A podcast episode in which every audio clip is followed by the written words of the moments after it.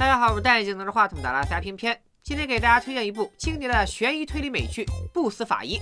听名字就知道，这又是一部讲述主角不老不死的片子，像什么无极法师啊。来自星星的你啊，这个男人来自地球啊，都是一个套路。不过既然本剧的主角是一名法医，那就少不了一个个精彩离奇的谜案。接下来，让我们跟随主角小白的脚步，走进本剧的第一个案子——地铁撞车案。这天，我们的男主小白照常去上班，一边在心里默念“加油，打工人”，一边拿出一块古董怀表。他告诉观众，自己最不缺的就是时间。只见小白走到地铁后，有组织、有预谋的坐在了一个金发妹的旁边。他自信的用俄语跟妹子打招呼，妹子蒙圈了。你咋知道我是俄罗斯人呢？小白表示，你嘴角有巧克力残渣，包里装的俄罗斯牌子的巧克力，也只有俄罗斯人才吃。很快，小白又没头没尾的说了一句，祝妹子今晚演出顺利。原来小白看到妹子手指有压痕，肯定是某种乐器造成的，但是妹子下巴又没有印子，所以小白推断妹子是拉大提琴的。看到这里，偏偏觉得小白有失公正，万一人家妹子是拉二胡的呢？但是从妹子的表情，我们可以看出小白的推理没错。不过小白又是怎么知道妹子今晚有演出的呢？原来是因为妹子领子有点湿，很显然是精心打扮过，但是又出现在了地铁上。这年头谁约会还坐地铁啊？所以他说要去演出。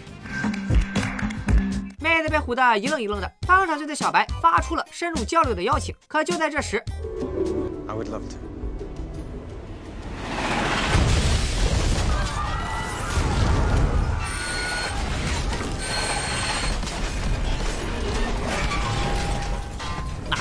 男主开局就送人头，不可能！别忘了剧名叫做《不死法医》。就在垂死之际，小白回忆起了自己第一次狗带的情景。两百年前，小白是一艘船上的医生，为了保护一名黑人，被船长开枪杀死，并丢下了船，却意外的获得了无限复活甲。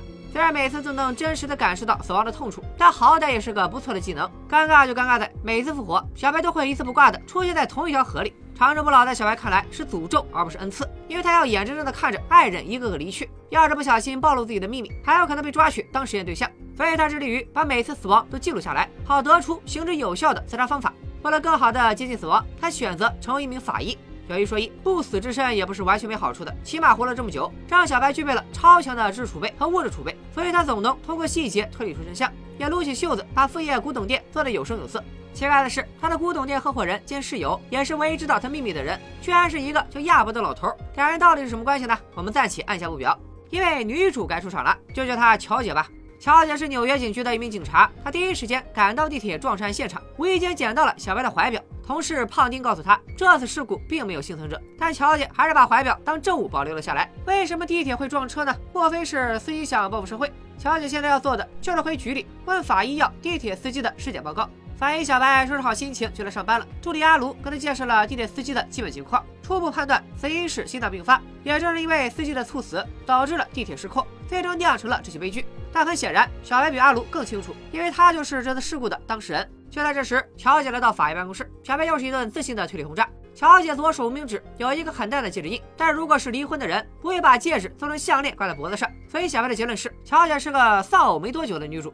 小白话锋一转，又把注意力放回地铁司机的尸体上。他认为司机虽然有心脏病，但这并不是他的死因，因为司机肺部有泡沫状物体，很明显是中毒。此时，一通电话打断了两人的交流。这个打电话的神秘人不仅知道小白的外号“柯南美国分男”，还知道小白是地铁案的唯一幸存者。神秘人似乎并不惊讶小白的重生，反而他表示自己找像小白这样的人很久了。所以，这个神秘人到底是什么来头呢？别着急，他后面还会出现。咱们接着往下看。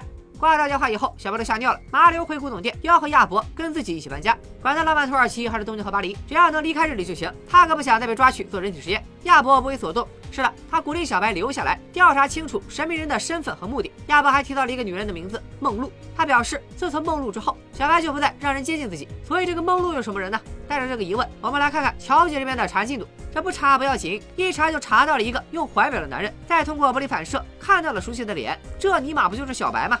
他当时出现在了地铁上，但最后又活了下来。那真相只有一个：小白就是给自己下毒的凶手啊！这边小白又开始了新天的打工。他收到了一封自称是粉丝寄来的信，信上没有邮戳，也就是说信是被直接放在办公室的。小白也纳闷，我啥时候有私生饭了？只见信封里只有一张拍摄于1955年的合照。小白很快陷入回忆，原来这个金发美女就是之前提到的梦露。从两人的对话得知，他们不但结了婚，还很相爱。梦露也知道小白永生的秘密。回到现实，小白在报纸上发现一张写着“有待证明”的便利贴。好巧不巧，新闻头条就是那起地铁案。小白认为这不是巧合，而是神秘人在引导自己继续调查这起案子。难不成地铁案是神秘人为了验证小白的不死之身才搞的？小白抽了一管司机的血，找了亚伯商量。亚伯表示，如果仅仅是为了证明小白死不了，就整出这么多幺蛾子，是不是有些占用公共资源？小白却条理清晰地认为，当务之急查清楚神秘人对司机用的毒药，这样就能推断出毒药是什么时候被注射的。一旦知道了下毒的时间，神秘人离浮出水面就不远了。可是等毒药分析报告出来还得三周，怎么快速的查明毒药呢？大家还记得小白抽了那管司机的血吗？只要注射进自己的体内，根据死后的体液，小白就能推断出凶手用的啥药。真漂亮，你是干这个的，怪不得你叫小白呢，你这是拿自己当小白鼠啊！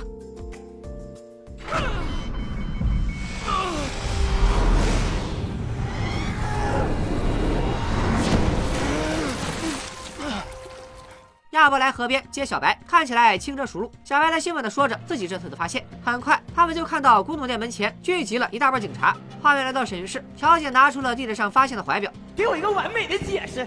结果小白先发制人，说出凶手用的是巫毒草。如果是自己的话，会选用其他毒发时间慢的毒药，能给自己制造时间逃离现场，还可以制造完美的不在场证明。既然起效极快的话，也就是说凶手当时离自己很近。换句话说，凶手案发时肯定在地铁里。目前明面上唯一的幸存者就只有自己。乔姐表示：“对呀，这不巧了吗？这不是。”小白继续淡定的解释：“如果我真的是铁狼得报，那我为什么要纠正死者并非死于心脏病，而是死于中毒呢？哎，好像有道理啊。”由于没有确凿的证据，警方也只能放人。小白接着回法医办公室检查尸体，很快就在司机耳后发现了个针孔以及一枚指纹。警察很快查到，指纹属于一个叫汉森的男人。小白和乔姐在汉森家旁边发现一间种满乌头草的温室，车库里还有各种提取乌头草毒素的实验装置。就在这时，车库门被打开，汉斯本色回来了。作为主要武力输出，乔姐试图用言语制服罪犯，结果反被汉斯获利手毒药，嫌犯没抓着。小白为了救乔姐，对他进行了当场火化。我的意思是，小白选择用酒精来中和毒素。之后，警方赶到现场，他们查到汉斯是个化学家，直到三年前他老婆意外掉进地铁轨道寂寂了，而撞死他老婆的司机就是这次地铁案的司机。小白有点蒙圈，难道说这起案件就是私人恩怨，并不是神秘人冲自己来的？来不及多想，警方在汉森的实验室找到了更多的毒药，整整六个装过乌头毒的大桶，现在都被清洗过了。看来汉森是要靠他灭霸干票大的。小白敏锐地在桌子上发现了几张图纸。这鱼跟螃蟹，难道是双鱼座跟巨蟹座？难不成汉斯还是个星座代师？小白很快回忆起自己曾经在中央火车站里看到过这些海鲜。好巧不巧，汉斯老婆就是在中央火车站出事的。也就是说，汉斯这次的目标是要在中央火车站大面积投毒。那么问题来了，汉斯要怎么做才能精准的投放毒药，让每个在车站的人都中招呢？小白来到现场后，发现今天明明很冷，但车站的空调却被打开了。也就是说，汉斯很可能把毒药变成可溶的。为了就是能够更好的让毒药通过空调在空气中传播，小白带着乔姐火速赶到通风系统所在的屋顶，还没等大家反应过来，乔姐就被汉斯的枪打倒在地。不过他还残存了一些意识，秒变超杀群众进入看戏模式。汉斯也没闲着，招呼小白过来协助自己投毒，边说还边用枪威胁着对方。一番爱的教育后，小白见汉斯无动于衷，俩人扭打在一起。混乱中，汉斯不小心送了颗子弹给小白。汉斯都杀了那么多人，自然也没有把小白放在眼里，他拿起毒药，边准备定点投放，边感叹道：“终究还是自己扛下了所有。”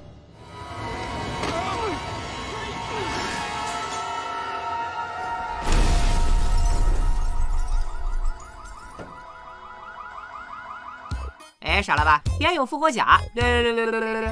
这天，乔姐从病床睁开眼，就看到了小白。不对啊，那晚他明明看到小白一个信仰之跃，就和汉斯一起跳下了楼。毕竟是说了二百年谎话的人，小白从容的解释道：“你肯定是被药物整懵了。汉斯明明是良心发现，用自杀来以此谢罪。”乔姐将信将疑。这时候，神秘人又打来了慰问电话，很显然是盯上了小白。还表示自己跟小白是目标一致的灵魂伴侣，一心想破解诅咒，但注定不分离，会一直一直在一起。挂电话前，神秘人还提议跟小白玩一个爱的小游戏，具体是什么游戏呢？神秘人也没明说。但是小白被吓得够呛，他赶紧找了个理由离开。临走前，乔姐问小白没事吧？小白掏心窝的说了句大实话：“I'll survive。”很快，小白又陷入了回忆。那时候的小白在战地当医生，那是他第一次遇见护士梦露。当时的梦露在军营里救下一个婴儿，从手臂上同样的数字纹身，我们可以得知，那个婴儿就是现在的亚伯。梦露和小白在一起之后，共同领养了亚伯。换句话说，六十五岁高龄的亚伯其实是小白的儿子，现在是小白看着长大的。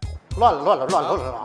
前面说过，小白人送外号“柯南美国孙楠”，所以案件从来没有停止。镜头一转，一个叫小薇的女生出现在出租车里，情绪非常激动。她一边问电话那头的人在哪里，一边催促师傅搞快点。师傅也很蒙圈，赚着白菜价，却操着吊销驾照的心。更过分的是，车开到一座桥中央，小薇还以跳车相逼，让司机停车。还没等师傅反应过来，小白就径直翻过围栏。欢迎来到女子生命跳现场，我们选手最后一跳选择了什么也不做，直接跳，难度系数一点零，伴随着一声海豚音，跳了，他跳了，几乎没有水花，真漂亮。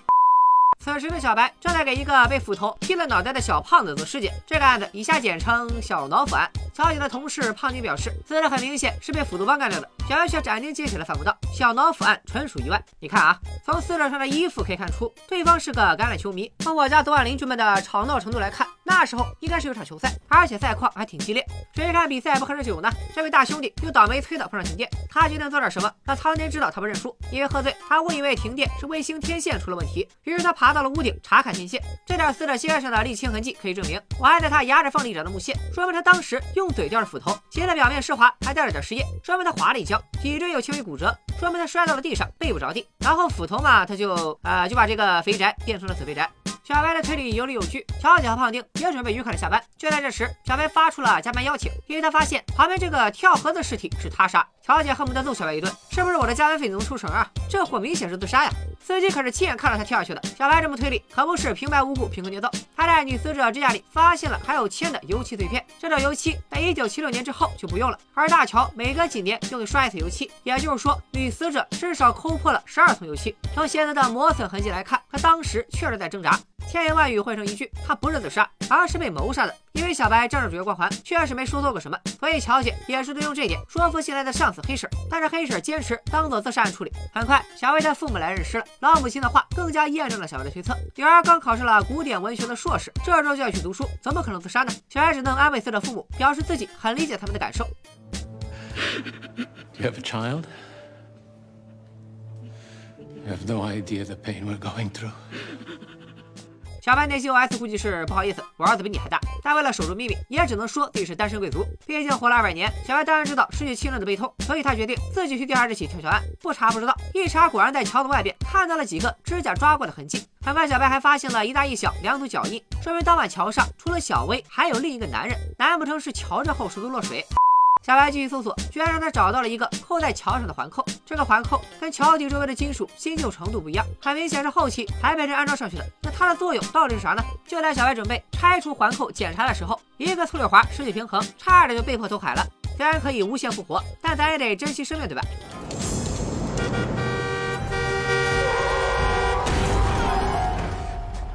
小白悔不当初，他心想，要是那会儿松手就好了，现在还要费这个劲。撞到的司机更是蒙上加蒙，这就是传说中的撞了个寂寞吧。第二天一早，助手阿卢就带来了一个好消息，他找到了一块不属于女死者的皮肤组织，也就是说，女死者在生前抓过某人，这下就好办了。只要查明皮肤属于谁，那人就有重大断嫌疑。俩人刚讨论完剧情，阿卢就一头雾水的祝小白生日快乐，因为有人在他桌上留了个礼物。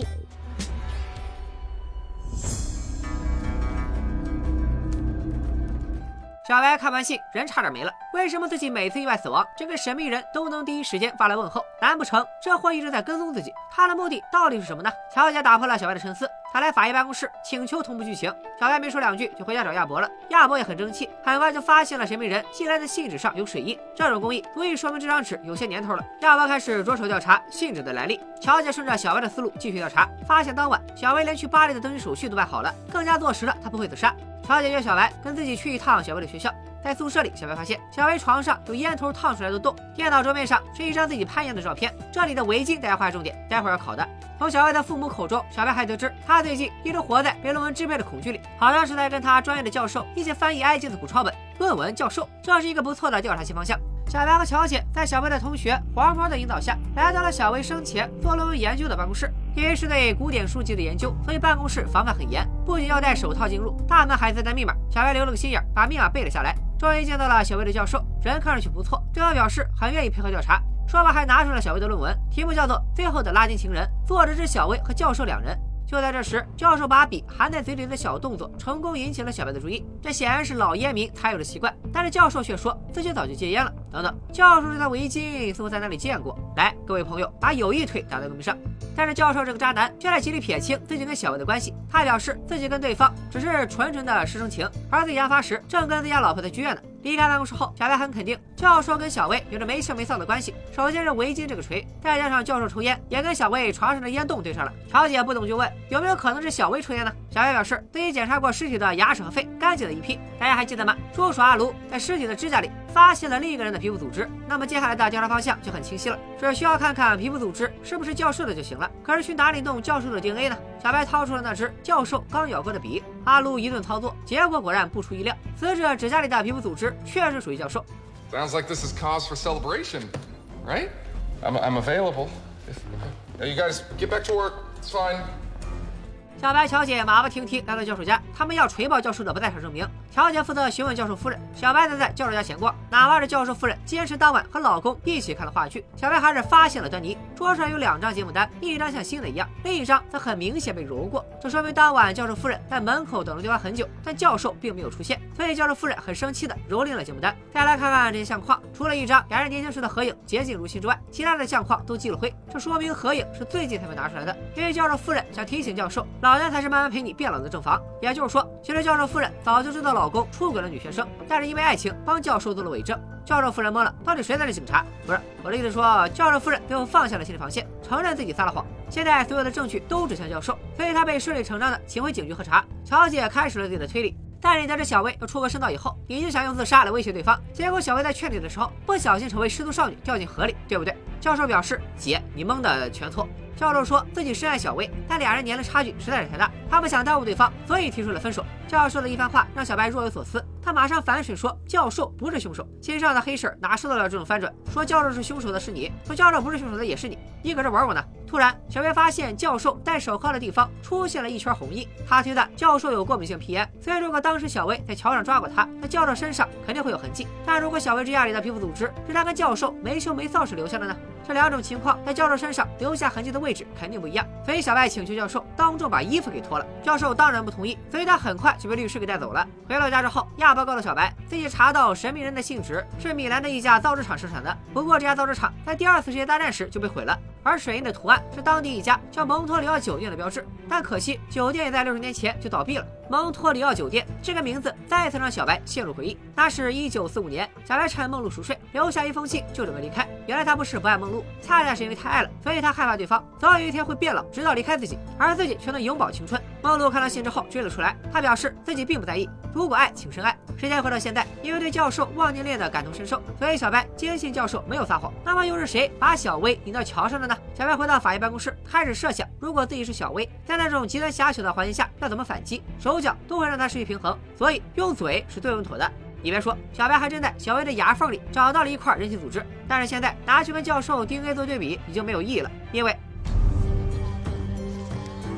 遗书割腕，没有重要的痕迹，典型的自杀现场。但小白一眼就看出，这又是一场谋杀。各位可以大胆猜猜一下，凶手是谁？然后我们慢慢跟着小白解开谜题。小白闻了闻教授的饮料，里面有镇定剂的味道，而且正常人割腕都是从外往内割，但是教授的伤口却是从内往外割的。还有一点，那就是凶手是个左撇子。为什么呢？因为偏偏说过，甭管古今中外，凶手百分之八十都是左撇子。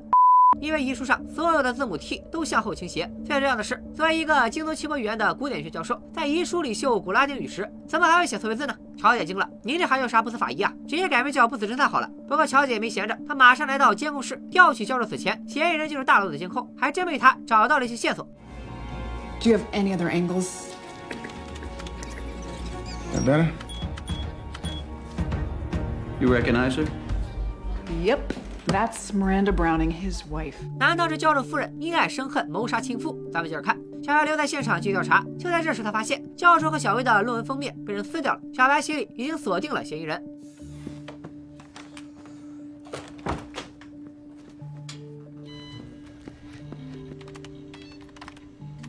My condolences for your professor's death.